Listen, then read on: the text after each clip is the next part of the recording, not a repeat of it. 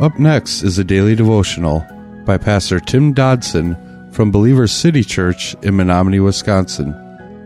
To subscribe to the podcast, visit streetlevelradio.com and click on subscribe. Thanks for listening to Street Level Radio.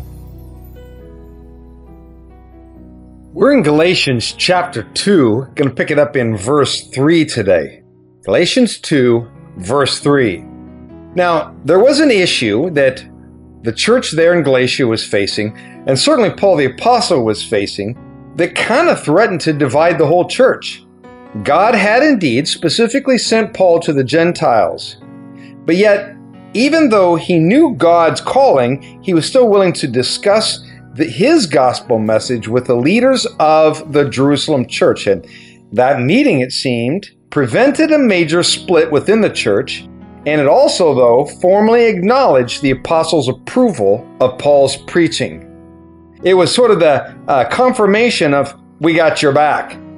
Now, sometimes we avoid conferring with others because we fear that the problems of the arguments that might develop.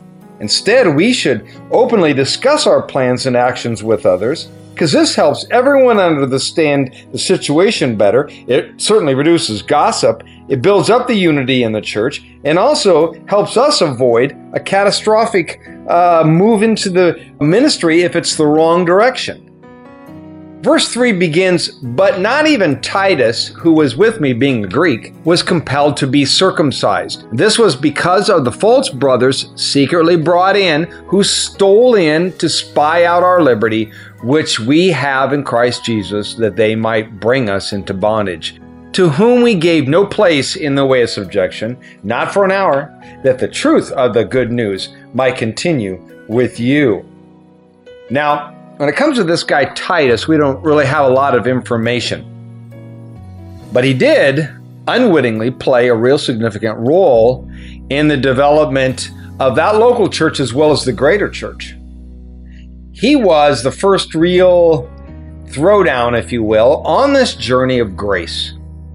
Because he was a redeemed believer and an uncircumcised Gentile, too.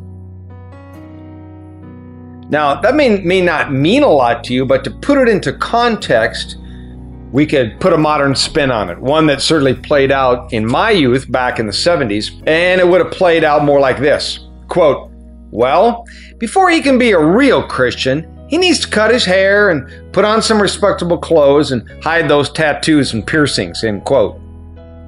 Look, both then and in the 70s, that's simply legalism. It was and it is. It was for Paul and it was for Titus. Many of the religious powers that be, they wanted Titus to be circumcised. This was the religious hoop of the day that he was supposed to jump through in order to make him, I don't know, worthy of redemption somehow. But Titus wasn't going to have anything to do with that, and neither was Paul. You know, there's nothing that a legalist hates more than a person that embraces their grace. It just drives them crazy.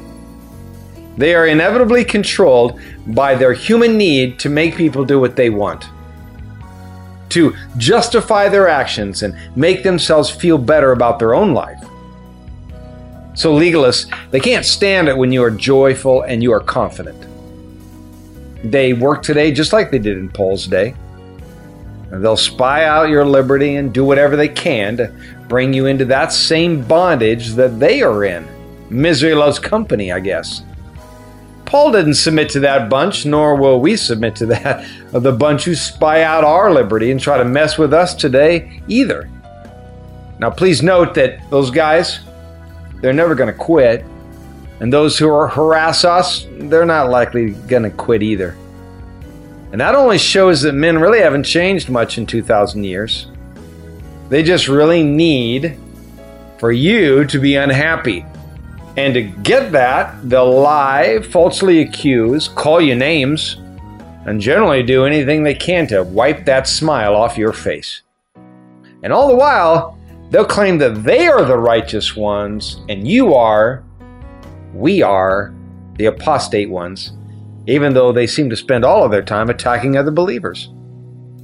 Now, Paul, he did what I was previously advocating, and that was to get everybody together in one room and lay it all out on the table.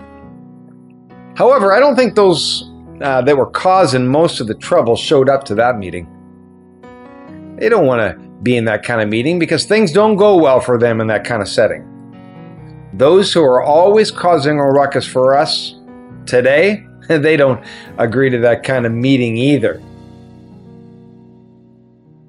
That was a daily devotional by Pastor Tim Dodson from Believers City Church in Menomonie, Wisconsin. For more information on Pastor Tim Dodson or Believers City Church, visit believerstogether.com.